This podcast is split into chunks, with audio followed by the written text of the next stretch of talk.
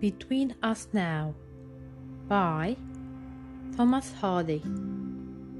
Between us now and here, two thrown together, we are not wont to wear life's luscious feather, who see the scene slide past, the daytime dimming fast.